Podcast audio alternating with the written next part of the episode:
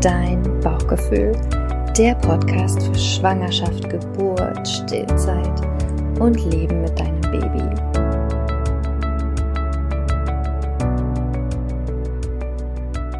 Hallo an dich. Ich habe heute einen Gast, eine Gästin, die ich schon mal hatte. Die liebe Greta ist wieder da und falls du die andere Folge nicht gehört haben solltest, bitte ich jetzt Greta noch mal ganz kurz sich vorzustellen. Greta ist übrigens nicht allein heute im Podcast-Interview. Sie hat ihren zehn Wochen alten Sohn dabei. Das heißt, wenn du hier und da im Hintergrund mal ein bisschen Babygeräusche hören wirst, wunder dich nicht. Es ist ein echtes Baby. Es ist bei Greta an der Brust, während wir miteinander sprechen. Greta, wer bist du? Was machst du neben der Mutterschaft? Genau, hallo Cindy, ich freue mich total, äh, dass wir heute wieder miteinander sprechen. Ich bin äh, Psychotherapeutin für Kinder und Jugendliche. Ich bin äh, Life- und Beziehungscoach äh, für alle Altersklassen. Genau, ich behandle, wenn ich nicht gerade ähm, mit meinem Kind jetzt beschäftigt bin, auch in einer Praxis. Aktuell mache ich ganz viel online eher. Genau, das ist mein Job. Ich äh, gebe Seminare zur Entwicklungspsychologie und Heute bin ich hier mit dir im Gespräch als Mutter und natürlich auch äh, als Fachkraft. Genau, und du machst da gerade was richtig Spannendes durch seit zehn Wochen, weil ja. du natürlich, und das finde ich immer so faszinierend, da hatte ich gestern auch gerade wieder ein Gespräch drüber mit einer Kita-Leiterin, genau, die jetzt auch gerade zum ersten Mal Mama geworden ist. Es ist doch nochmal was anderes, auch wenn man Fachkraft ist in dem Bereich, wenn man dann ja. selber Kinder bekommen hat. Ne? Da sieht man doch nochmal Dinge anders, oder? Total. Also ähm, das habe ich schon in der Schwangerschaft bisschen gemerkt. Ne? Also das, du hast einfach noch mal viel mehr Überschneidungspunkte.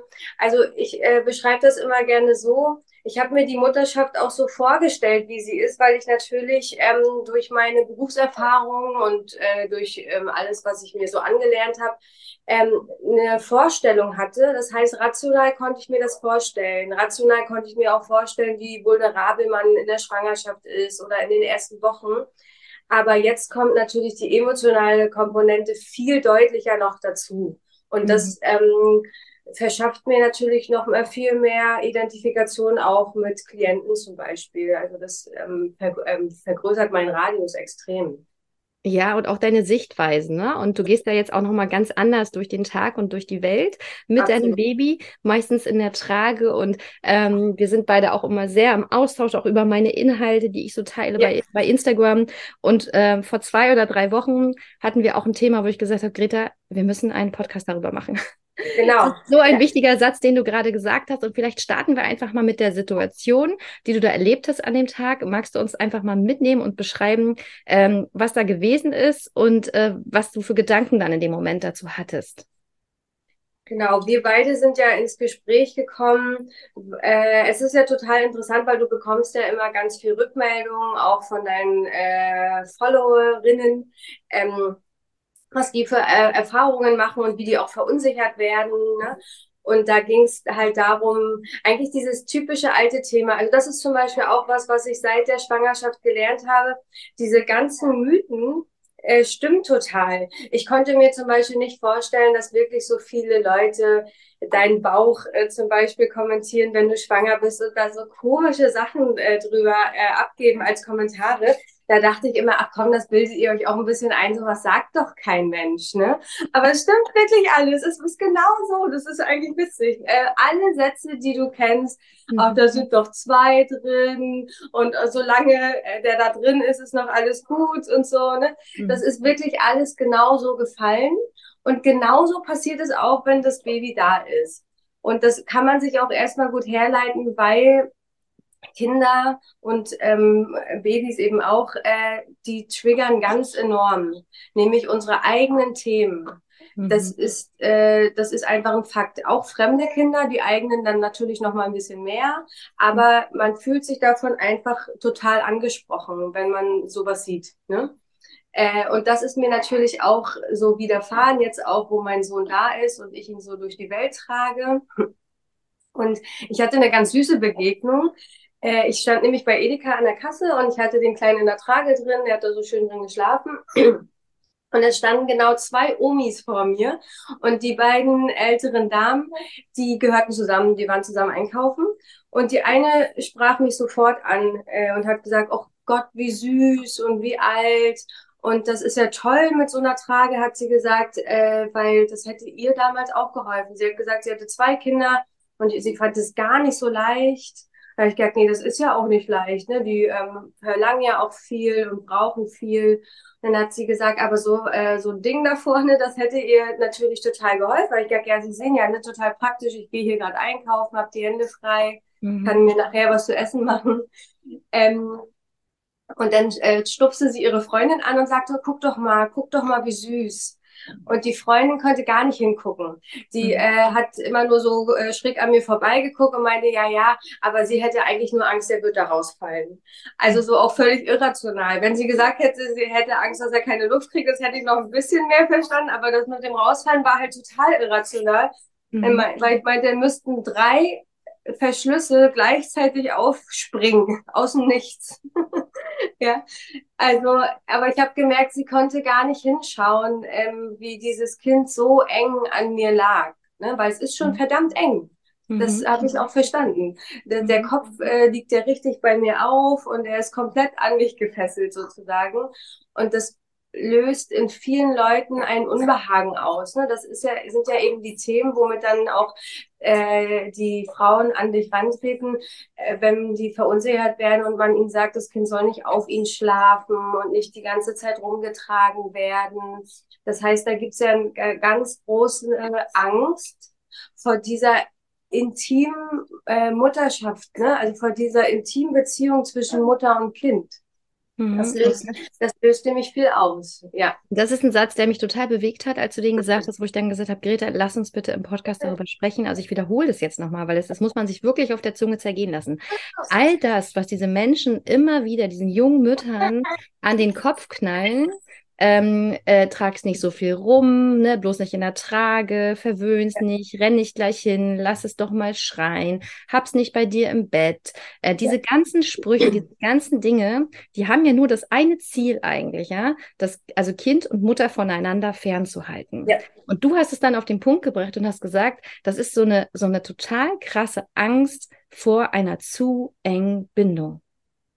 Genau, es ist eine Angst vor dem, was ich selbst nicht hatte. Und das darf nicht sein, ne? weil der Mensch hat eine starke Tendenz dazu, Dinge gleich so glatt zu bügeln. Ne? Also ich ähm, erkläre das immer, wenn ich abends hier koche, dann muss ich die ganze Küche immer aufräumen, sonst kann ich gar nicht entspannt mich an den Tisch setzen und essen. Das heißt, es muss schon alles äh, gleich wieder seine Ordnung haben. Es darf nichts offen bleiben.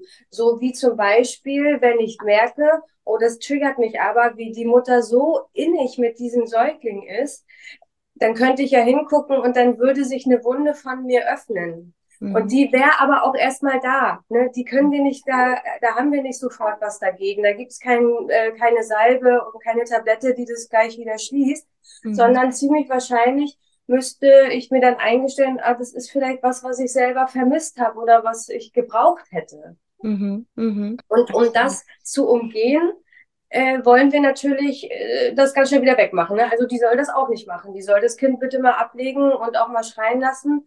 Und im Grunde genommen ist es ja eigentlich total verrückt. Und das wird mir auch immer noch klarer jetzt, wo ich diesen Säugling ja vor mir habe. Der kann ja gar nichts. Der ist ja so aufgeschmissen. Und mhm. im Grunde genommen, du sagst es ja, ähm, man will die Mutter vom Kind trennen und man erwartet ja eine Autonomie von einem Säugling. Und das ja. ist doch, das ist doch verrückt, von einem Säugling die Auto Autonomie zu verlangen, ja? Es ist total verrückt. Ich sage ja immer gerne, ich habe ja eine so eine Postkarte, die ich immer wieder verschenke. Verwöhnen ist etwas für jemanden zu tun, was er selbst schon kann, ja. Und all das, was wir für unsere Babys tun, ja. Greta, also es das heißt äh, stillen, tragen, wickeln, äh, kuscheln, Sicherheit, Geborgenheit geben, von A nach B bewegen, das sind alles Dinge, was das Baby ja. eben noch nicht alleine kann. Ja. Wenn ich wenn du jetzt für deinen Mann abends kochst, ja, Greta, ganz ehrlich unter uns beiden, der könnte ja. das auch alleine machen, ja? Ja, genau verwöhnst du ihn damit, dass ja. du das Essen für ihn machst, weil er vielleicht den ganzen Tag jetzt auf Arbeit war und du ja vermeintlich nicht gearbeitet hast. Du weißt, wie ja. ich meine? Genau, ja. aber der könnte das selber tun, ja? Das Ganz heißt, da genau. kann man tatsächlich von verwöhnen sprechen. Du machst es gerne, er freut sich darüber, ihr freut euch beide, alles ist gut. Aber bei einem Baby kann man doch diesen Kontext überhaupt nicht anwenden, weil das Baby das überhaupt nicht alleine kann, ja? Genau. Das kann nicht in die Küche gehen, das kann sich nicht zu essen machen, das kann nicht allein auf Toilette gehen, das kann es alles nicht. Die Babys sind vollkommen abhängig von uns und das hat ja. die Natur auch so eingerichtet. Und was sie eben auch eingerichtet hat und was ich eben noch so viel verrückter finde in diesem Kontext ist, dass ja viele Frauen leider immer noch auf diese Ratschläge hören.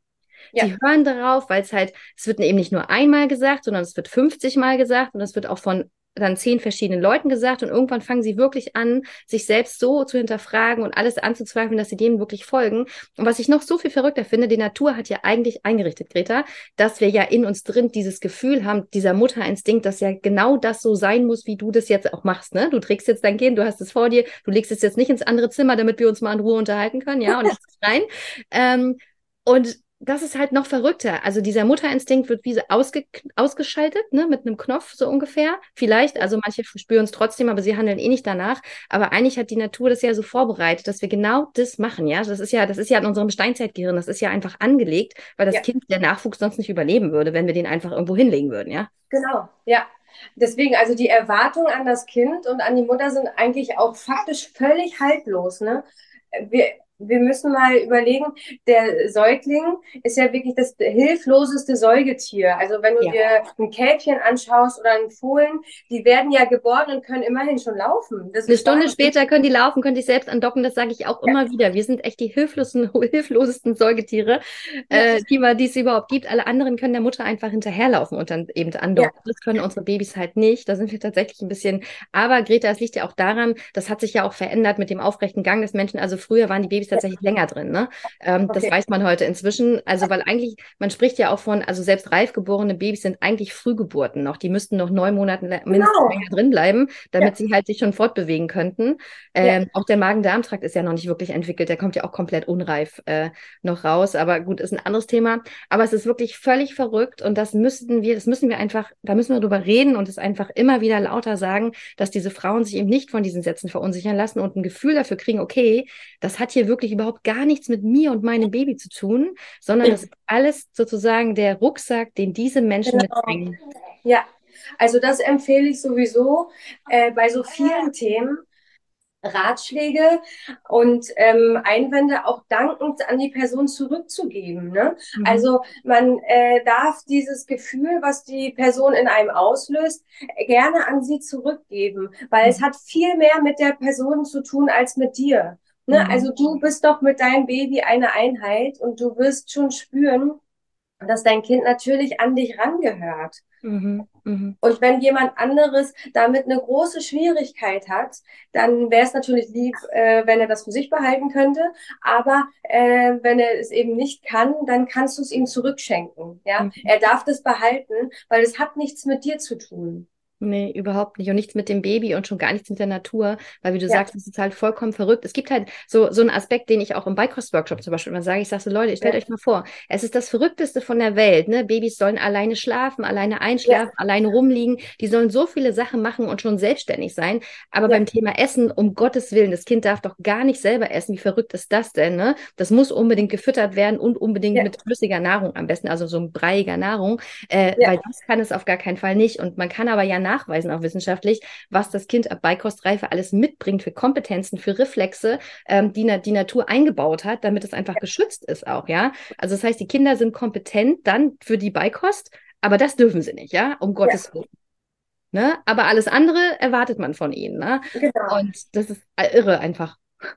Wie nur zum Beispiel, also es ist ja so ein bisschen aberwitzig, äh, ne? auch, dass die Menschen so eine große Angst davor haben, vor so ganz kleinen Wesen manipuliert zu werden. Ne? Das ist ja dann, was da immer dahinter steckt, der manipuliert dich. Diese Aussage ist wissenschaftlich gesehen total haltlos, mhm. weil das ist ja gar nicht möglich. Er hat gar kein intentionales Denken, mhm. der Säugling, sondern er hat nur Bedürfnisse, er hat keinen Willen. Ja? Und mhm. diese Bedürfnisse muss er äußern, weil weil das ist natürlich sein Überlebenstrieb.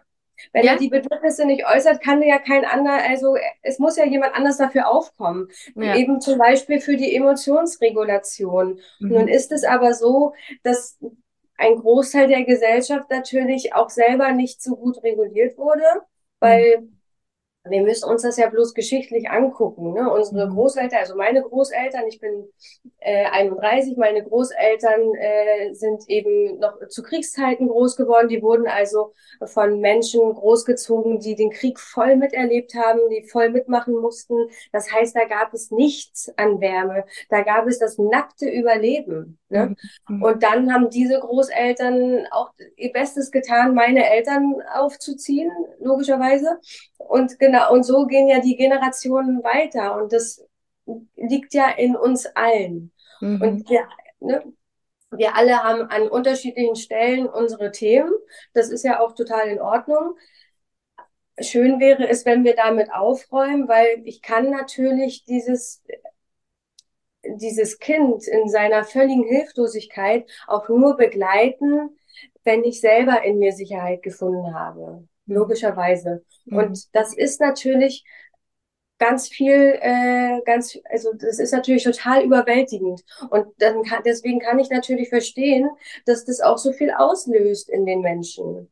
Und mhm. trotzdem ist es ja nicht okay, in anderer Menschen äh, Beziehungen einzugreifen, die sie zum Beispiel zu ihrem Kind haben. Mhm. Absolut, das wird auch immer wieder vergessen. Also das Mutterschaft und Schwangerschaft, das ist echt so ein Thema, wo die Menschen so grenzüberschreitend auch sind. Ja.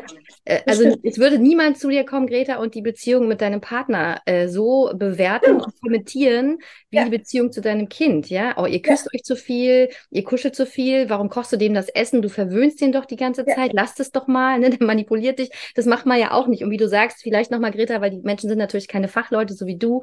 Äh, also mit dem Manipulieren, das würde ich nochmal kurz erklären. Man geht da davon aus, soweit ich weiß, dass sozusagen Kinder das ab Schulalter erst können, aber also manipulieren, das bedeutet also, du musst ja ein Verständnis haben von, wenn ich das mache, dann macht der das und dann könnte das passieren. Das heißt, du musst sozusagen schon so ein bisschen vorausdenken können. Ähm, genau. Und das können weder Säuglinge noch Kleinkinder, ja. Also also äh, wir sprechen von Mentalisierung. Ich muss mich in das äh, Gedankengut quasi mhm. in den, ähm, eines anderen Menschen reindenken können. Mhm. Das heißt, sagen wir mal, ein Kind ist zwei Jahre alt und du bist mit ihm in einem Raum und du machst das Fenster auf. Mhm. Das, das, Kind beobachtet nur, wie du das Fenster aufmachst, ja? Mhm. Wenn das Kind aber vier ist, mhm. Kann es langsam anfangen äh, zu überdenken, warum macht sie jetzt das Fenster auf? Wahrscheinlich, weil ihr warm ist mhm. oder sie braucht frische Luft Mhm. Aber das ist vorher überhaupt nicht möglich. Ja? Mhm. Also vorher kann das Kind dich nur beobachten und sehen, was du da machst. Mhm. Es kann auch Stimmungen aufnehmen, logischerweise, aber es kann noch nicht etwas dahinter vermuten. Mhm. Es, äh, ne, weil es ist ja gerade erst dabei, sich selbst zu entdecken, seine eigenen Emotionen einzuordnen. Dafür braucht es übrigens uns. Ne? Also mhm. das mhm. geht beim Säugling und beim Kleinkind immer alles nur über den Kontakt. Die ganze Welt erschließt sich über den Kontakt. Ne? Mhm. Und ein Kind zum Beispiel, es gibt, äh, es gibt ein Experiment äh, zur Mentalisierung, weil vorher, äh, bevor wir mentalisierungsfähig sind, können wir auch nicht lügen, mhm. weil wir können nur, und Lügen würde ja auch passen äh, zur Manipulation. Ne? Mhm. Also oh, ich brauche das jetzt ganz doll, obwohl ich es eigentlich gar nicht brauche. Mhm. Das geht aber vor dem äh, vor vier gar nicht, weil da ist die Realität das, was wir denken. Was mhm. anderes ist nicht denkbar. Ne? Das heißt, mhm ähm, man gibt ein Kind eine Packung äh, Smarties und da drin sind Buntstifte. Mhm. Das sagen wir, das Kind ist drei und ich äh, zeige ihm die Smarties-Packung und frage, was, was denkst du, was da drin ist? Dann sagt das Kind, na, Smarties. Ne? Und dann mache ich auf und dann sind da Buntstifte drin. Und dann frage ich nochmal, was dachtest, was dachtest du denn gerade, was da drin ist? Und dann sagt er, na, Buntstifte. Mhm, mh. Weil für ihn gibt's nur diese Realität, weil er weiß es ja jetzt, dass da die Buntstifte drin sind. Mhm. Und äh, ein älteres Kind könnte dann schon sagen, na, ich dachte eben, äh, da wären Smarties drin. Das heißt, das kann die Realität schon auch anpassen und kann unterscheiden zwischen Gedanken und Realität. Kommt mhm. dann aber, wie gesagt, erst langsam. Und dem Dreijährigen würden manche Leute jetzt unterstellen, der hat gelogen. Das stimmt aber nicht. Mhm. Er kann doch nicht lügen. Ne? Er kann nur äh, das eben wiedergeben, was für ihn die Realität gerade darstellt. Und für jemanden zum, äh, äh, um jemanden zu manipulieren, muss ich lügen können, muss ich mich in den reinversetzen können, ne, mhm. ne, um seine Gedanken ja auch äh, quasi für mich nutzen zu können. Und das kann ja ein Säugling überhaupt gar nicht. Der Säugling kann immer nur Lust und Unlust verspüren und diese eben auch wiedergeben. Mhm. Und die einzige Sprache ist halt Wein, ja. Also es kann ja. einfach nicht anders, es kann nur Wein an, es kann nicht ja. mit uns sprechen. Und das ist ja auch was, was einfach ja auch so viele Menschen triggert, dieses Babyweinen und was sie einfach ja. immer wieder ganz schnell abstellen wollen. Ähm, wo ich auch immer wieder sage, okay, wenn das so bei dir ist und du es wirklich gar nicht aushalten kannst, dann darfst du auch mal bei dir hinschauen, ja. Du darfst schauen, okay, wurdest du als Kind weinen gelassen? Wie kannst du damit umgehen? Wie kannst du dein Kind begleiten? Ähm, weil es ist natürlich so, dass wir das Weinen der Kinder nicht immer stoppen können. Ja, die dürfen, müssen erzählen dürfen. Genau wie ja. dein Spatz jetzt erzählen will, dass du sagst, oh, ich finde das jetzt doof hier, dass wir genau. hier so genau. rumstehen und mit der City quatschen. Das ist voll langweilig, Mama. genau, der erzählt jetzt auch gerade darüber. Und man kann es einfach nicht immer stoppen. Das darf nicht der Anspruch sein. Aber auch da merken, glaube ich, viele Eltern, dass sie da Themen haben und manche ja. gehen dahin, schauen dahin ja. und andere tun es halt nicht. Ne? Ähm, was ich super schade finde. Aber das finde ich auch so ein, so ein, so ein Indikator, ne? dass wir einfach nicht aus, aushalten können, wenn ein Baby mal weint. Aber wir können ja noch mal gucken, äh, zurück zu unserem Hauptthema sozusagen, die Angst vor der zu engen Bindung. Das hat ja, ja noch ein paar mehr Aspekte. Ne? Also ähm, dieser, diese ganze Thematik ist ja auch, sage ich ja auch mal beim Stillen und so, das ist ja so ein bisschen, fußt ja auch so ein bisschen auf der Kriegszeit und diesem Buch Die deutsche Mutter und ihr erstes Kind, wo sozusagen in so einer Erziehungsbibel, Erziehungsratgeber den Frauen ja gesagt wurde, ne, also nicht zu viel hochnehmen, nicht zu viel Nähe, nur alle so und so viele Stunden stillen und so. Und dieses Buch ist ja auch verlegt worden äh, bis in die 80er Jahre und die Frauen mussten es einfach lesen, die sind da gar nicht dran vorbeigekommen. Also das heißt, neben dieser Prägung, die du erzählt hast, sozusagen von den Generationen, gibt gibt es ja auch die Prägung von einfach, ja, verschiedenen Büchern, die es gegeben hat und äh, Ideologien, äh, die da einfach immer wieder weiter und weiter und weiter getragen wurden. Und äh, man weiß heute einfach, dass dieses Buch ja auch nicht ganz ohne Grund geschrieben wurde. Ja, also das heißt, da war ja auch ein Ziel dahinter zu der Zeit. Es, es war wirklich, das Ziel war sozusagen, die Bindung von Mutter und Kind nicht zu eng werden zu lassen, damit einfach eine Generation aufwächst von, von Menschen, die man einfach wirklich leicht führen kann, ja, also leicht trennen kann auch von der Familie weil jemand, der seine Eltern abgöttisch liebt und auch Heimweh hätte und einfach auch gar nicht weg will von zu Hause, weil es so schön ist und so ein schönes Nest, den kann ich da auch nicht so leicht rausholen und für mich sozusagen instrumentalisieren. Genau, weil jemand, der sehr eng an seine Eltern gebunden ist, äh, steht ja auch mehr unter deren Einfluss. Ne? Also das wenn ich dem dann was erzähle zu meinen Gunsten, dann wird er das in Frage stellen, weil er das von zu Hause vielleicht ganz anders kennt zum Beispiel. Ne? Also die Eltern verlieren ja dadurch auch die, ähm, den Einfluss auf ihre Kinder, wenn die Bindung einfach nicht so stark ist. Genau, und das wollte ich jetzt einfach nochmal mit ins Feld führen, weil ja leider das ja genau diese Ratschläge sind. Das ist manchmal gefühlt wie eins zu eins zitiert aus diesem Buch, ähm, die ja immer noch weitergegeben werden, noch immer, noch immer und die auch junge Frauen sich untereinander immer weitergehen. Aber ich finde, deswegen war es mir so wichtig, darüber zu sprechen. Also wir haben auf einer Seite diese, also diese also nicht greifbare Angst vor der engen Bindung, weil es mich vielleicht triggert und mich daran erinnert, dass ich das selbst nicht erfahren habe. Oder aber auch, was ich ähm, denke, dass es einfach, dass ich merke, scheiße, ich hätte es anders machen können. Ja, ich hätte es auch anders machen können. Ich habe es mir eigentlich auch ersehnt. Ich habe es gefühlt. Ich hätte es eigentlich auch gerne anders gewollt. Aber weil die und die gesagt haben, vielleicht meine Eltern damals gesagt haben, ich soll das nicht machen, bin ich dem nicht gefolgt. Und natürlich auch so ein bisschen Schuld und Scham, finde ich, spielen da immer mit rein. Äh, wenn ich dann denke, Mist, ich habe es irgendwie alles falsch gemacht mit meinen Kindern früher und das will ich einfach gar nicht nicht fühlen, da will ich nicht hingucken. Deswegen lenke ich mich schnell davon ab und versuche sozusagen, diese Generation heute oder meine Kinder, meine Enkelkinder davon zu überzeugen, es so zu machen, wie ich es gemacht habe, damit ich mich selbst wieder so ein bisschen rechtfertigen kann, finde ich, oder mein Handeln rechtfertigen kann. Ja, auf jeden Fall. Darum geht's. Ne? Ich möchte die eigene Wunde nicht spüren äh, und deswegen sollen alle das so machen wie ich und dann wird es wieder zur Normalität halt. Ne? Genau, dann ist, das, ist die Küche wieder aufgeräumt sozusagen, so wie das schöne ja, Bild, was du vorhin genau. erschaffen hast. Genau, aber wenn ihr jetzt gerade zuhört und vielleicht euch auch ein bisschen ertappt fühlt, dass ihr auf solche Ratschläge schon mal eingegangen seid, also das ist so, so wichtig, sich bewusst zu machen, dass all diese Ratschläge, die euch gegeben werden, vermeintlich sollen die ja zu eurem Besten sein, ja, dass ihr weniger Rückenschmerzen habt, dass ihr besser schlafen könnt. Also oft habe ich so das Gefühl, dass dann so dieses, so dieses, äh, naja, meine Mama will ja das Beste für mich und damit es mir besser geht, gibt sie mir halt diese Ratschläge, damit ich weniger Stress mit meinem Baby habe und so.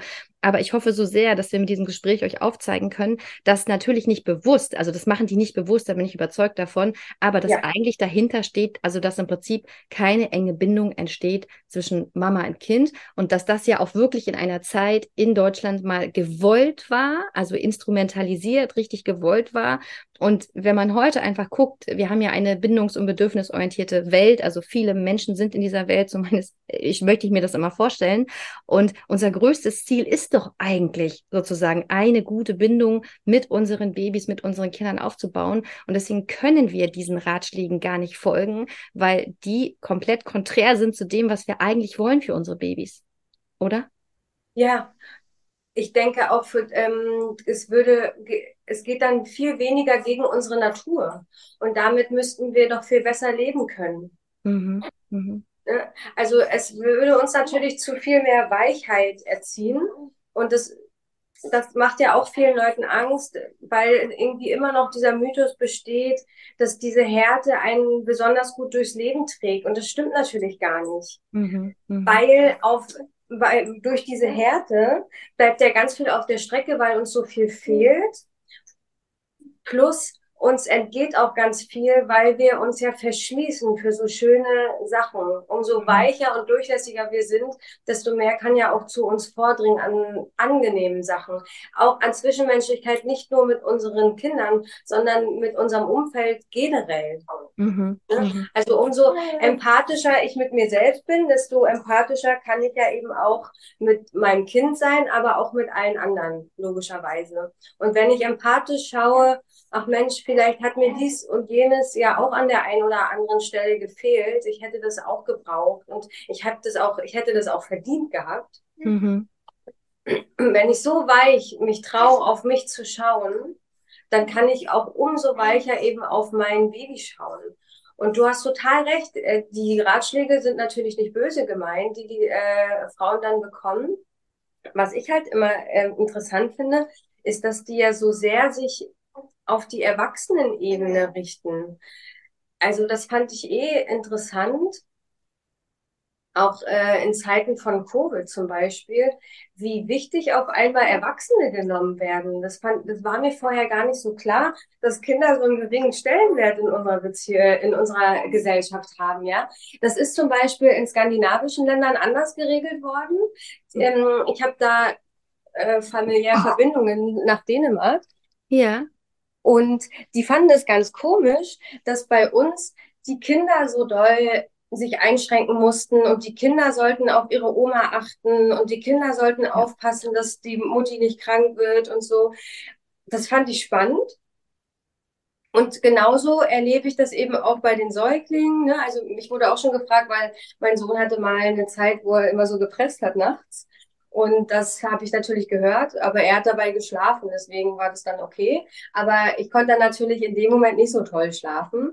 Und da wurde mir natürlich auch sofort, als ich das mal erwähnt hatte, ähm, weil ich die Geräusche auch so ein bisschen lustig fand, da wurde mir natürlich auch geraten, wäre das nicht besser, wenn der jetzt im eigenen Zimmer dann schläft, damit ich dann mehr Schlaf bekomme. Mhm. Und dann denke ich, das ist ja auch so eine Arroganz äh, einem Kind gegenüber.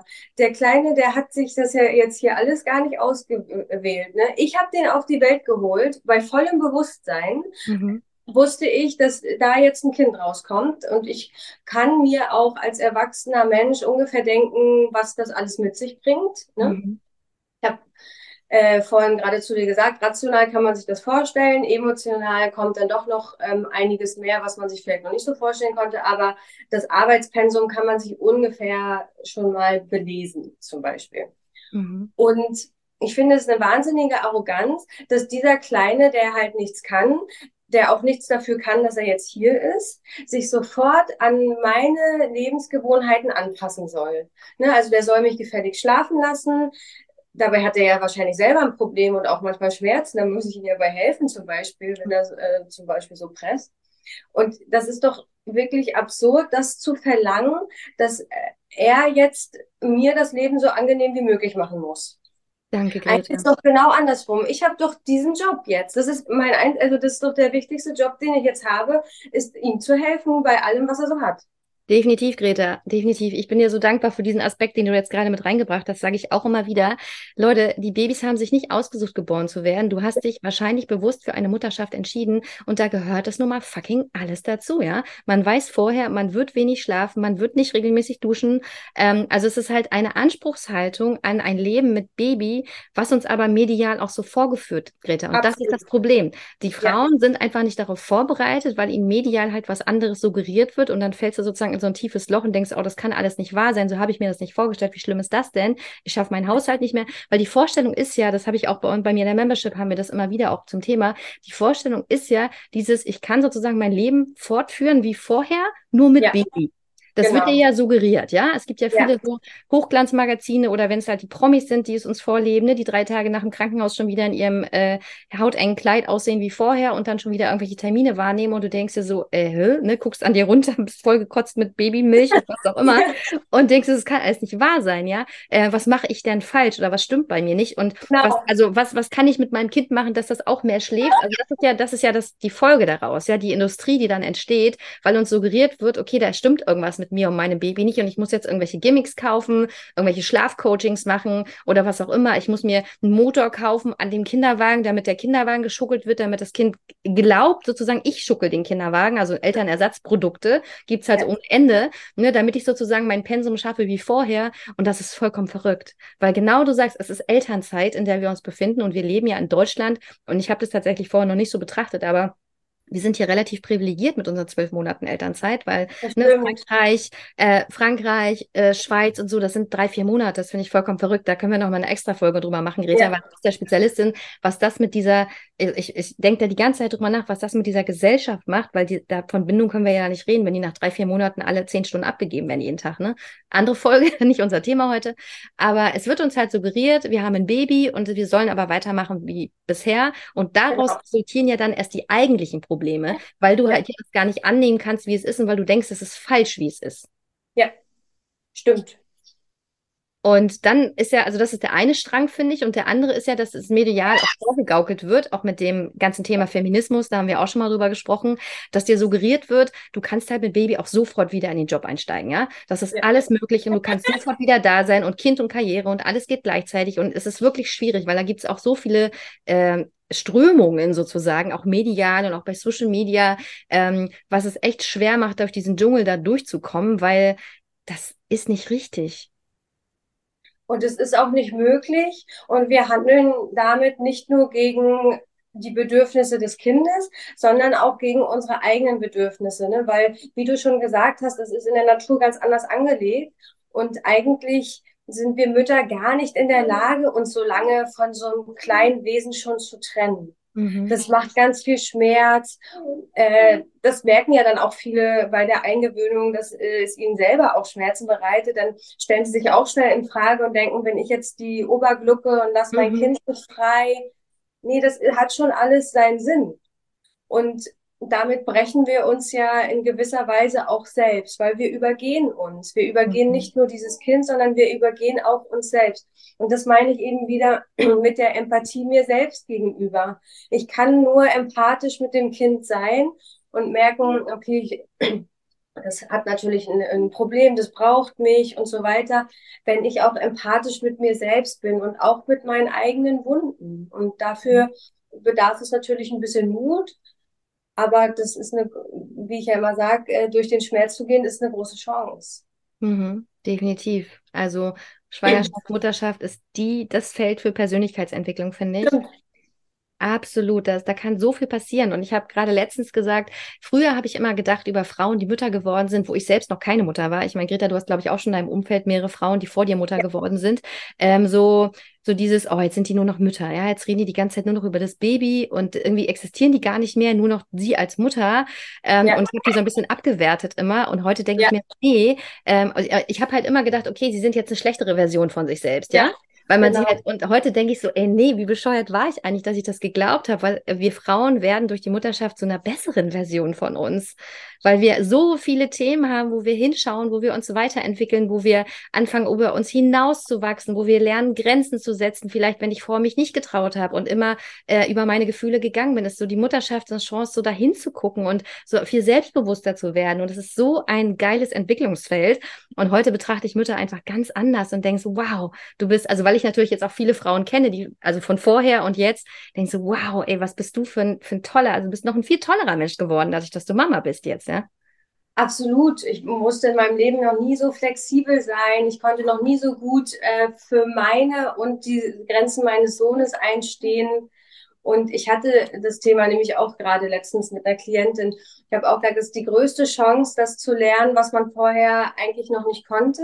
Mhm. Und ich kenne das genauso wie du, dass ich oft dachte, das ist irgendwie, die Mutterschaft bringt dann Schwäche oder sowas mit sich. Mhm. Aber das ist ja was, was anscheinend auch ein Thema eben in uns war. Mhm. Ne, dass wir dachten, als Mutter ist man irgendwie nicht mehr äh, nicht mehr seiner selbst sozusagen ne oder ist nur noch für andere verantwortlich gibt sich völlig auf mhm, mh. und es hat ja auch wirklich was von ganz viel Hingabe und eben diese Weichheit und ich denke das ist einfach was ganz viele Leute triggert und was einfach Angst macht ne? mhm. ähm, darin so zu zergehen dabei ist es ja eigentlich was ganz ganz Schönes diese diese Weichheit und diese Hingabe die ist eigentlich was Tolles und hat gar nichts mit Schwäche zu tun.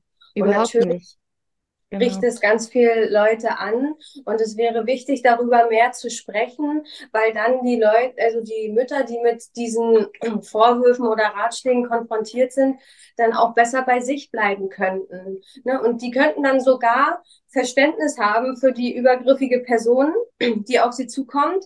Das muss man nicht, man darf, aber man ähm, man kann sich das dann eher äh, logisch herleiten, warum sagt die jetzt sowas zu mir? Warum mischt sie sich da ein? Warum sagt die jetzt, ich soll mein Kind schreien lassen, was mir eigentlich ganz viel Unbehagen und Schmerz einfach äh, ver ver verpasst, ne? Wenn ich diesen kleinen, hilflosen Wurm da einfach äh, sich selbst überlasse. Mhm. Und wenn ich mir das besser erklären kann, wo das herkommt, dann kann ich das auch besser zurückgeben.